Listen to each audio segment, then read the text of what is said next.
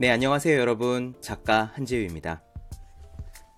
하루 5분 공부 각오의 출간을 기념해서요. 하루 5분 공부 각오 실습 방송을 만들어 봤습니다.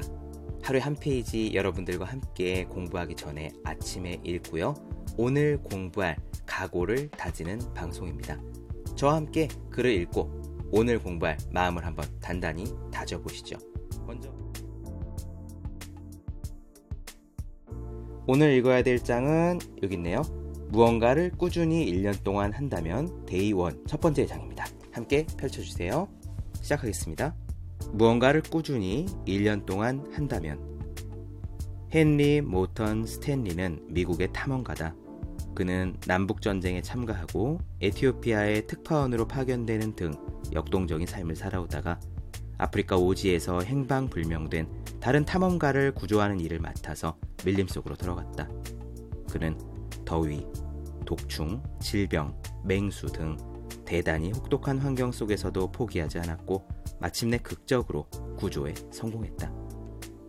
극한 상황에서 스탠리는 어떻게 초인적인 의지력을 발휘했을까? 심리학자들은 그가 매일 예외 없이 면도하고 일기를 쓰던 습관에 주목했다.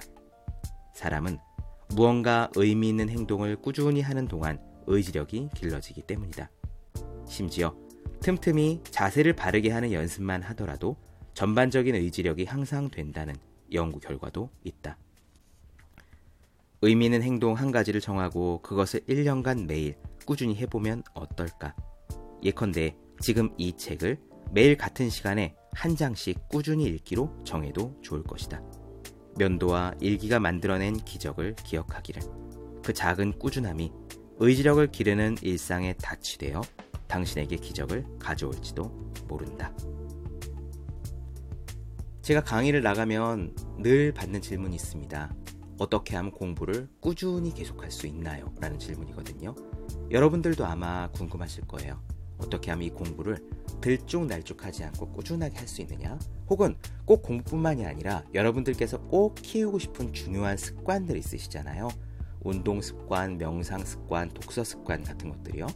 어떻게 하면 그런 것들을 중단하지 않고 꾸준하게 계속할 수 있을까라는 질문 여러분들도 궁금하시죠? 사실 그 답이 있습니다. 방금 이 책에서 읽은 내용에 들어있어요.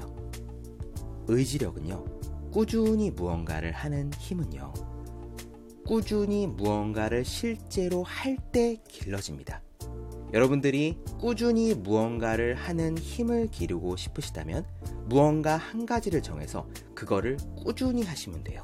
그러면 실제로 꾸준히 무언가를 하는 힘이 길러지고 이 힘을 가지고 여러분들이 꾸준히 공부를 하거나 운동을 하거나 독서를 하실 수가 있습니다.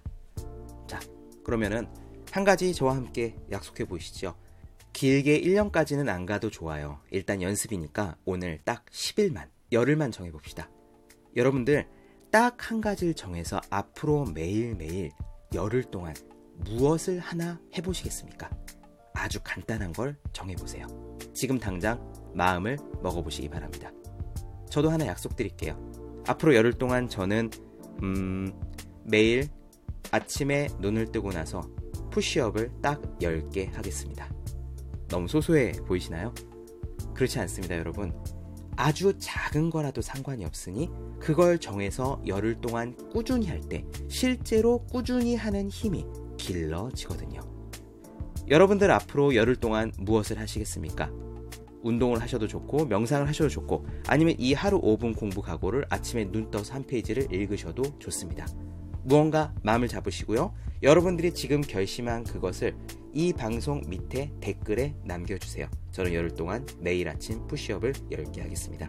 이것이 오늘의 저희 각오입니다.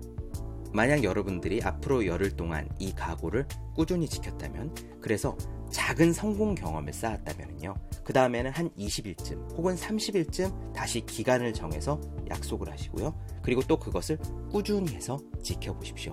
여러분들이 가진 꾸준히 노력하는 힘은 굉장히 커지셨을 거예요. 제가 하루 5분 공부 각오를 매일 한 페이지씩 읽고 5분씩 공부 각오를 다질 수 있는 사람은 반드시 공부를 잘할 수밖에 없다라고 프롤로그에서 단언한 이유입니다. 자, 그럼 여러분 오늘 하루도 열심히 공부하십시오. 저도 열심히 하겠습니다. 감사합니다.